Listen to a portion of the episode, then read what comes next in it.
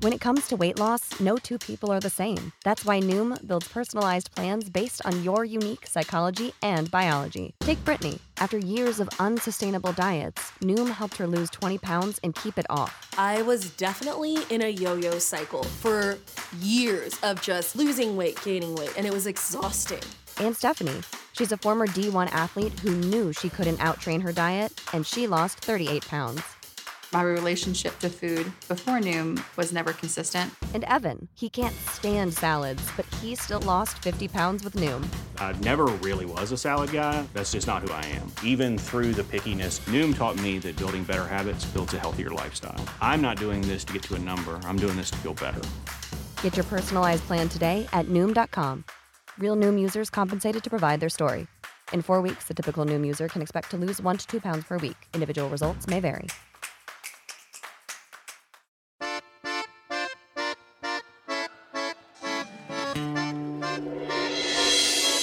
Hello and welcome to GabFest Reads for August 2022. It's the Invisible Things edition. I'm David Plotz of CityCast.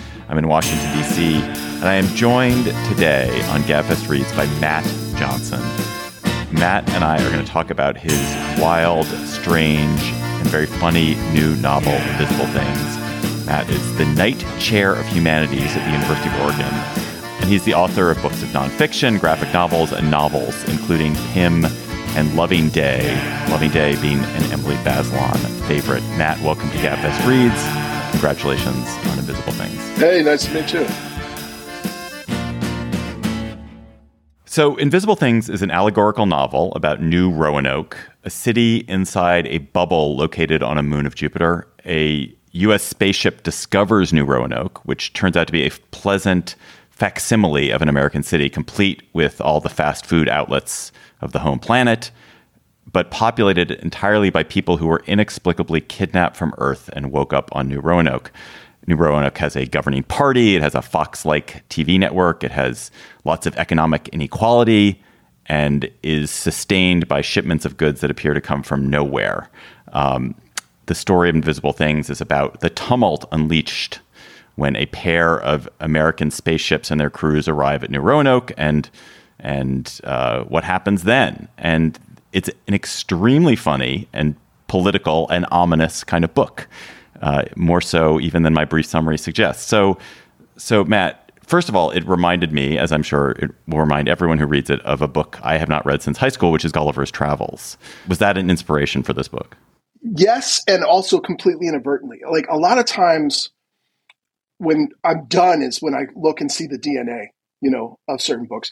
And things like Gulliver's Travel has such a massive impact on so many books that it's not just you know the original, but that the entire way we frame the conversation ends up coming to that. Like originally, the last uh, two books I wrote about um, monsters under the ice in Antarctica, and you know I'd originally been inspired by the first movie I ever saw alone, uh, John Carpenter's The Thing, and I didn't know until after that that John Carpenter's The Thing was inspired, you know, a couple steps away through Lovecraft, and then uh, to Poe, to uh, narrative of Arthur Gordon Pym in the Antarctica.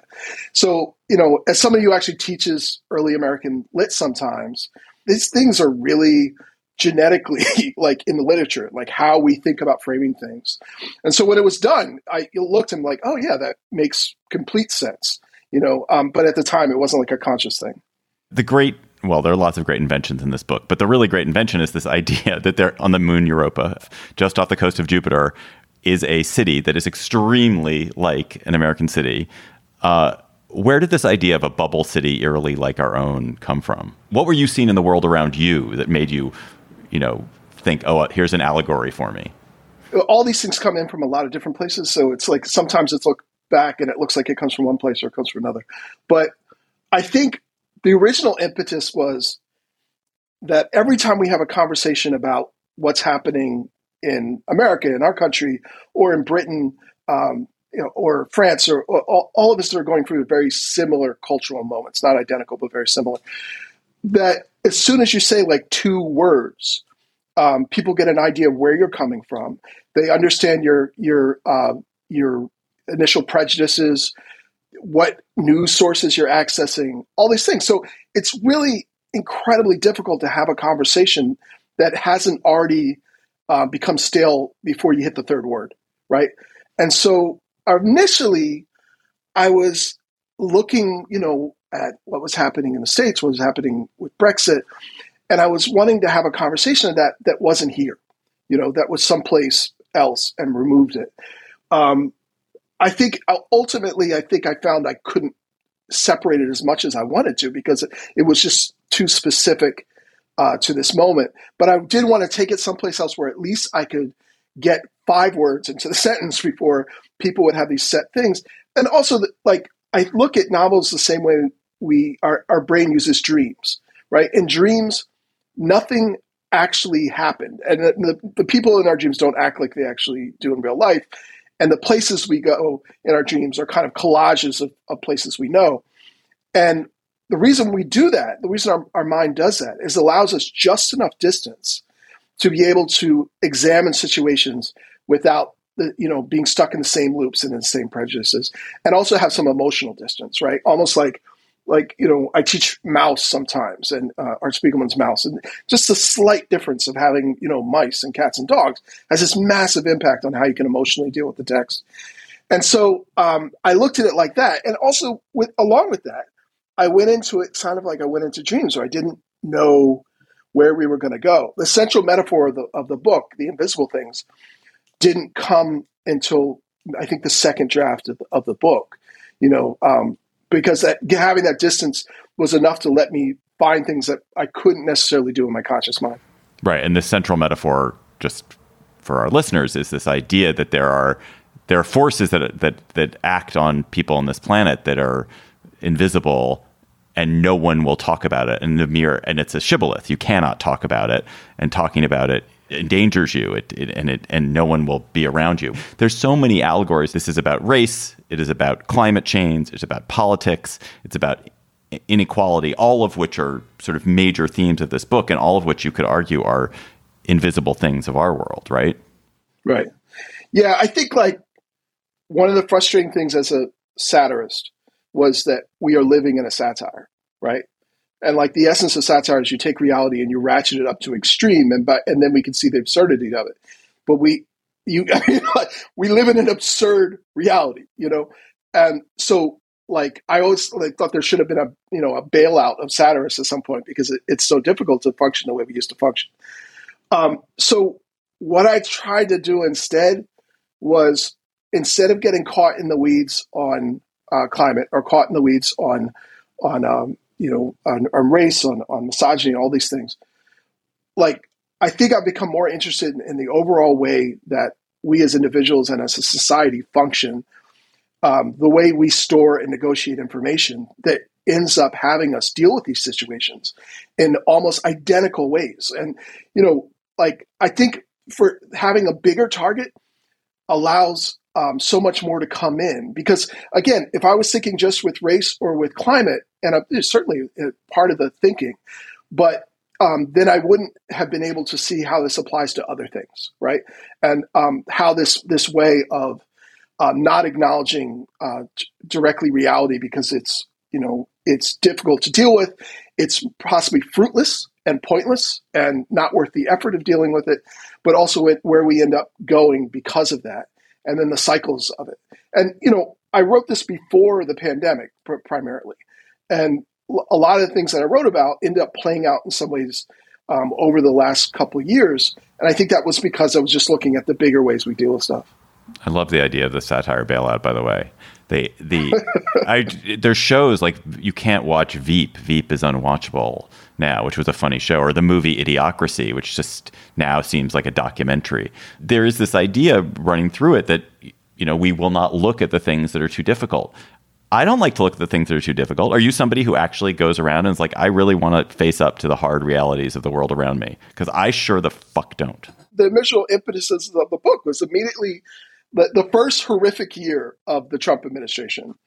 Um, I was online, like on Twitter, and everybody I know was on Twitter, and everyone's just like like screaming, like ah, ah! you know, like every day the worst thing in the world was happening. I was still in my screaming on Twitter phase, and I would go. Uh, I'd be on Twitter all day, you know, inadvertently, and then I would go to the coffee shop, and I would see. I was living in Houston at the time, at, teaching at the University of Houston, and there was a main coffee shop that a lot of uh, the department would go to. And so I go in, I'd see all these people who had also been screaming online for months, and I'd run into them, and they'd be like, "Hey, how's it going? Oh, fine. How you doing? Good, good. Hey, huh? okay, good." And then that was it, right? Because there was nothing to talk about right? We both shared our, the same reality. We both knew what was happening. There was no, we were trying to relax. There was no benefit to it. And if we didn't share the same reality, there was nowhere to go in that conversation because right now, like we aren't arguing over facts, we're arguing over realities, right? And we have a large segment of population that has been unmoored, you know, from reality. So there's there's no way you can win an argument with somebody that where facts don't matter, right? So uh, ultimately, what I found was we just weren't talking about things because there just wasn't much to do. And the ones who were talking about it just sounded crazy. You know, Mueller's going to come and he's going to save us all. And, you know, like it, it was this like crazy theories because, you know, at the time it felt like there was nothing we could do. Now, looking back, if I could go back, uh, there was things I would tell you know uh, the past version of myself to do. Like we need to worry about the elections next time and we need to worry about these uh, attempts to kind of overthrow democracy of which there was tons of signs early. Um, but it seemed so overwhelming and we were so overwhelmed by what we couldn't do that like it was easy to forget or or devalue the little things that turns out to be essential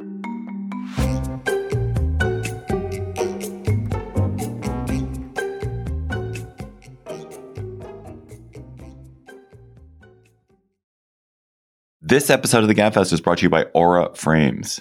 Are you looking for the perfect gift to celebrate the moms in your life? Aura Frames are beautiful Wi Fi connected digital picture frames that allow you to share and display unlimited photos. It is super easy to upload and share photos via the Aura app. And if you're giving Aura as a gift, you can even personalize the frame with preloaded photos and memories. Aura Frames, in the notes that I have here, says moms like Aura frames. I'm here to tell you that is like the truest statement in the world. I gave my mother an Aura frame. She absolutely loves it. She's also always hectoring me to keep adding new photos to her Aura frame so that she's got great new photos every week. So think about giving your mother or grandmother or aunt or sister or friend an Aura frame for Mother's Day.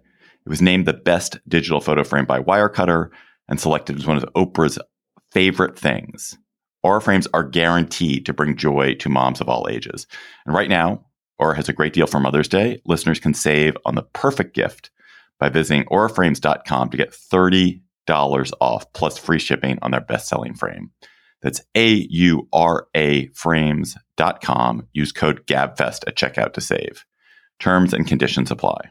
This podcast is sponsored by Ramp. Are you the decision maker in your company? Consider this. For the first time in decades, there's a better option for a corporate card and spend management platform. Meet Ramp, the only corporate card and spend management system designed to help you spend less money so you can make more. Most corporate credit cards offer points as incentives, but those points amount to less than their worth in real cash value. Ramp's business cards offer you cash back, real money in your pocket. Plus, you control who spends what with each vendor. And Ramp software collects and verifies receipts automatically, which means you'll stop wasteful spending and close your books in hours instead of days. Businesses that use Ramp add up to 5% to their bottom line the first year.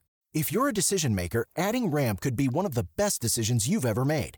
And now get $250 when you join Ramp for free. Just go to ramp.com slash easy. Ramp.com slash easy. R-A-M-P.com slash easy. Cards issued by Sutton Bank and Celtic Bank members FDIC terms and conditions apply. You're so good on power and co-optation and how people sort of join systems and get co-opted by systems. And the crew of this, uh, one of the crews of this this ship that ends up on on New Roanoke uh, has a, a, leader who's just a guy who always makes his way in institutions, and he recognizes that he can become a leader on New Roanoke by being a sycophantic newcomer, and that the sycophantic newcomer who tells you, comes to your society and tells you how great your society is and sucks up to you, is somebody who's always really welcome. Even if, the, in fact, life for a newcomer is terrible, life for an immigrant is terrible, if the person who comes and says, oh, this is so great, oh, I'm so glad to be part of it, that person is really welcomed by the ruling class, which is a, it's a phenomenon that we see all over our world. Yeah, I mean, coming like I'm mixed and um, African American mix, and coming from the Black American world, it's just it's the if you are a mediocre person but you want to do really well in uh, as a public intellectual, then um, all you have to do is supplant yourself, you know, to the, the people who would otherwise destroy you, and, and the you know the door is always open.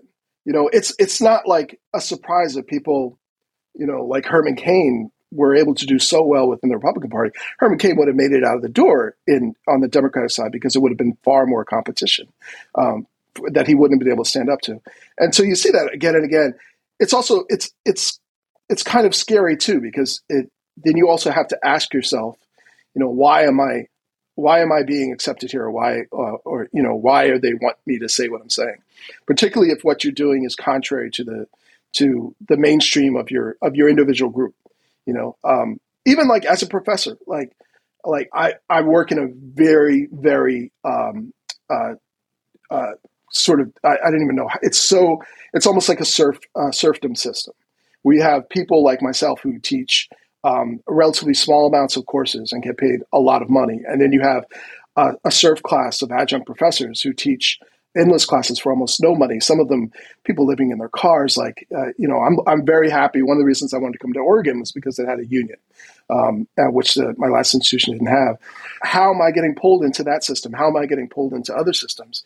You know, I think that is still always one of the trickiest things. And it's also frustrating when you're on the other side of it and you see everybody in, you know, all team blue is saying we should do this. And they find one like, you know, half awake guy in the corner is like, we should do the opposite. And that that's the guy they pull out to, to listen to. So you just see it kind of again and again. I want to go back to this question about the invisible things and, and the, the people of New, New Roanoke just refuse to look at all these forces around them, the inequality around them, the, and the force that brought them to New Roanoke, which they don't understand. Is it better to look at these things or not better to look at these things? Ultimately, I don't think we have a choice.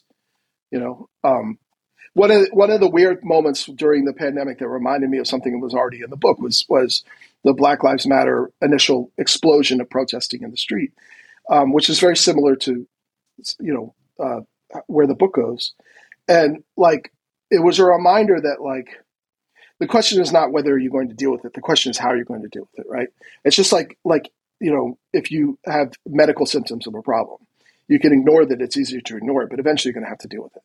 And so much of how we're living in our society right now, in American society in particular, has to do with things we really didn't want to deal with that are all hitting the fan at once. And so, like, it's scary to me as an American, as a person who loves so much about about this country, watching you know, as Malcolm X said, uh, chickens come home to roost, and and watching, um, you know, our basic hypocrisies hitting us in the face, you know, again and again, and it, it does feel like everybody thinks they live in the Armageddon times, but it does feel like um, our major problems also have to do with our major hypocrisies, uh, you know, as a nation. So for that reason, like, yeah, I mean, we, we don't have a choice. We have to deal with it. And in fact, like, if something feels uncomfortable, there's probably a good indication that we should be talking about it. One of your characters describes New Roanoke as having this sort of division where it's, it's 10, 20, 40, 20, 10. Uh, sort of, and the bulk of society, the 40% of society, which doesn't, they just kind of want to get along. There's only a small percentage that is so really needs to shake it up and break it and there's only a small percent that's hugely benefiting from it and most people are just like okay whatever. Let's just let's just keep going. Yeah which is obvious right? Like the people who are, are going to be fighting tooth and nail to keep society exactly the way they are are the people who are benefiting the most from it. And the people who are going to be complaining the most about it and the most ardent about changing the society it's usually not because they're particularly good people it's because they are being adversely directly affected by what's going on, right? It's not a moral, a moral purity. It's it's the fact that they're getting screwed, right? And so, if a society is going to function, then the majority has to be kind of untouched enough that they don't give a shit. You know, I, in my own family, like I'm very fortunate, like as a as a mixed person who's who's uh, close to all my family on on, on Irish American side, you know, white side, and uh, African American side. When I talk to some of my family members on on that on that white side, Um, you know, they live in the suburbs. They're really not affected in their minds by anything that's going on. And so when you start to have a conversation about anything kind of veers into that, they're immediately they go into well, both sides, right? And well, while both sides actually translates is this is not affecting me. So I'm just going to pretend it's not happening. And if things get bad enough that it does, then I'll pay attention at that point, right? So, which is also understandable. I mean, we have busy lives. I mean, I probably didn't miss an episode of, of the Political Gabfest for like a decade. Um, I really oh my enjoyed God. Yeah, yeah. I'm sorry. Uh, your voice Think of how many novels you could have written. Right. one of the weird things is I realized at one point, like, you know, I'm also a big 76ers fan. It's almost the same, you know, like I'm watching a drama unfold. I know the characters, I know the tragedies, I know the victories. And so it's not simply that I'm trying to be uh, up to date. I'm also watching a soap opera in the same way that you watch soap opera, literally the same way you watch a sports team, right? And so you know all the characters and everything else. But most people don't have that as a hobby, right? And so because they don't have a hobby, they're presented with all this information that's very difficult to decipher. And if you don't know what's going on, it's almost impossible to figure out who's saying what. Like I was just watching the hearings and seeing the people sh- uh, showing up to protest at the uh, at the different state officials' houses to get them to overturn the election. And when you hear what they're saying, they're like, "You are a traitor! You are you are defiling the Constitution." They're yelling all these things that are projection. You know that. Oh, I don't even know if there's projection because that implies a subconscious effort. But they're they're yelling things that they are guilty of, right? And so if you are not in that world, it's like it's confusing, it's annoying. And if you don't have to deal with it, you've got a million other things to deal with, and you're not going to be thinking about it. But um, you know, unfortunately, that group of kind of complacent people, um, understandably complacent people, end up basically being uh, unconscious supporters of the status quo. And for that reason, you know, it's almost impossible to move things around because everything doesn't really matter what at this point um, one party does. It's both sides, right? So it doesn't matter if one party you know stubs a toe and the other party gets its leg chopped off. It's both sides, right? They both have difficulty with that, and you know, and the media, of course, plays into that. I think too, as Americans, we have been privileged with the idea that we really don't have to pay attention to what's going on. We're going to be fine, and this is particularly white white Americans, white middle class Americans. That you know it doesn't matter. Ultimately i'm going to be fine doesn't matter. Now the for me on my black side i'm watching the news going like i'm watching trump going like am i going to get killed? Like is my family are my kids going to be okay walking down the street?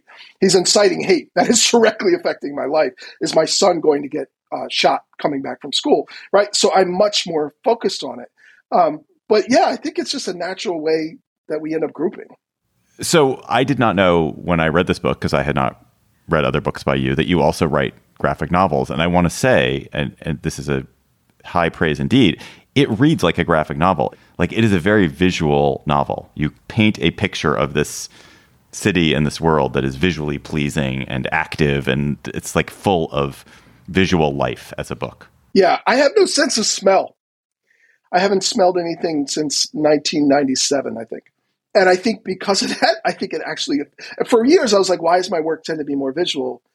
Um, and I think that's why is that my my smell's non-existent. My my hearing isn't particularly great. Um, so things visually have this massive uh, impact on me. And I started by reading comics. I wouldn't read books when I was little. I read comics from like six to about eleven. And the only reason I think I switched to books was that I was embarrassed to read comic books, like you know, in public. Um, at the time, I probably wouldn't be at eleven today. And then the other part was financial. Like in Philly, at 30th Street, uh, sorry, at Reading Terminal Station in Philly, there was a used bookstore, and they had sci-fi books in there for like 50 cents. Um, you know, used, beat up old Heinlein, you know, Roger Zelazny books like that. And I realized, well, if for 50 cents I could buy one comic that I can read in 20 minutes, or I can buy this this novel that I could read for, you know, a week or two weeks, and that got the addiction going. But I think it's still like just part of like how I look at the world. What's the science fiction you love? Oh, um, I think growing up, I was Roger Zelazny was like a huge one. I can't read it now because the misogyny is is so thick in a lot of it that it's just like, you know, once you see it, you know. Um, but my mother had a bunch of science fiction books around the house that I used to read, and Ray Bradbury and Heinlein, it, that, that, golden age of, of early sci-fi. And then I think when I started moving towards literary fiction, it wasn't in this urge to read serious fiction. It was an urge to read better sci-fi and fantasy. And um, you know, the way I got the first big book of literary fiction I got into uh, was Beloved because it was a ghost story, you know, and I was interested in a ghost story. And then I got interested in Vonnegut, you know, because uh, it had those elements in it, the elements of fantastic, which I, I really loved. And that kind of opened up this whole other wide range. But I think myself and a lot of people of my kind of Gen X uh, generation were heavily influenced by genre writing and and also in some ways reacting to a type of realism of, depressed upper middle class white people that you know the New Yorker realism. Many of the books, I stories in that vein, I love, but um, I wanted something more, and I needed something more to kind of break open the page um, in a way that that realism really couldn't do. What is the deal with bubble cities? Yours is the third novel I've read in the last year that has a bubble city in it no, Sea of Tranquility, the Emily St. John Mandel book, is a, another Bubble City book. I think when you're talking about the fact that like things just show up in this place in New Roanoke, um, at the beginning it just felt like a, a, a um, strategic things to build this reality, and then I look back at it and I'm like, oh yeah, I live in a world where things just show up on boats. I have no idea where they come from. I mean, in Portland, we have all these, you know, tankers coming in with Amazon products that I have no idea where they come from. So it's very real. And that bubble is is obviously very real. When when I was in I lived in Texas for 12 years and I think it was the first time I met people that were functionally living in an information bubble that was that was disassociated from reality.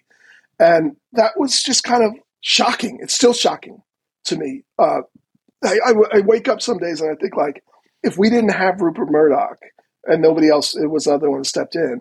And we also didn't have a vastly disproportionate Senate. Where would we be right now? But we do, and so we have these kind of bubble realities uh, that we try and equate and say they're all the same, but they're not. Uh, some of them are really hardcore. So yeah, I think like the bubbles don't even feel like really a metaphor. It just feels like how we're actually living as you were talking about the ships, it's so true that who knows where it all comes from? Who knows what the supply chain is? Like it's it all it all could be just conjured up off the Pacific coast. It just magically appears there for all we know. If I had to explain it, that's probably what I would say. Mat Johnson's very funny, very provocative, deeply enjoyable book is Invisible Things, a new novel. It's out now. Thanks for coming on Gabfest Reads, Mat. Thank you for having me. That's Gabfest Reads for today. The Gabfest is produced by Shayna Roth. Our researcher is Bridget Dunlap. Ben Richmond is Senior Director for Podcast Operations. Alicia Montgomery is the Executive Producer of Slate Podcasts. Please follow us on Twitter at, at and tweet chatter, your chatter to us there. Maybe what book you'd like us to read on Gabfest Reads. I'm David Plotz. We'll talk to you again on Thursday. Step into the world of power, loyalty, and luck. I'm gonna make him an offer he can't refuse. With family, cannolis, and spins mean everything. Now, you wanna get mixed up in the family business. Introducing The Godfather at ChumbaCasino.com. Test your luck in the shadowy world of The Godfather slot. Someday, I will call upon you to do a service for me. Play The Godfather, now at ChumbaCasino.com. Welcome to the family. No purchase necessary. VGW Group. Void where prohibited by law. 18 plus. Terms and conditions apply. Hi, this is Dahlia Lithwick, host of Slate's legal podcast, Amicus. If you're listening to this show, you might be interested in Amicus's live show that we're hosting in Washington, D.C. on Tuesday, May the 14th. My colleague, Mark Joseph Stern, and I will be talking to some amazing guests, including Sherrilyn Ifill and a sitting state Supreme Court justice all about how originalism, a relatively recently invented way of interpreting the Constitution, has taken over the Supreme Court and radically reshaped the law. It's been doctrinal rocket fuel for the conservative legal movement and facilitated the rolling back of abortion rights, the expansion of gun rights, and the obliteration of the separation of church and state. And as another wildly consequential Supreme Court term careers to its end, the court's originalists are on a tear. But there's something you can do about it, and we hope you'll join us in DC on May 14th to explore the possible pathways out of the current situation. Go to slate.com slash amicus live for tickets.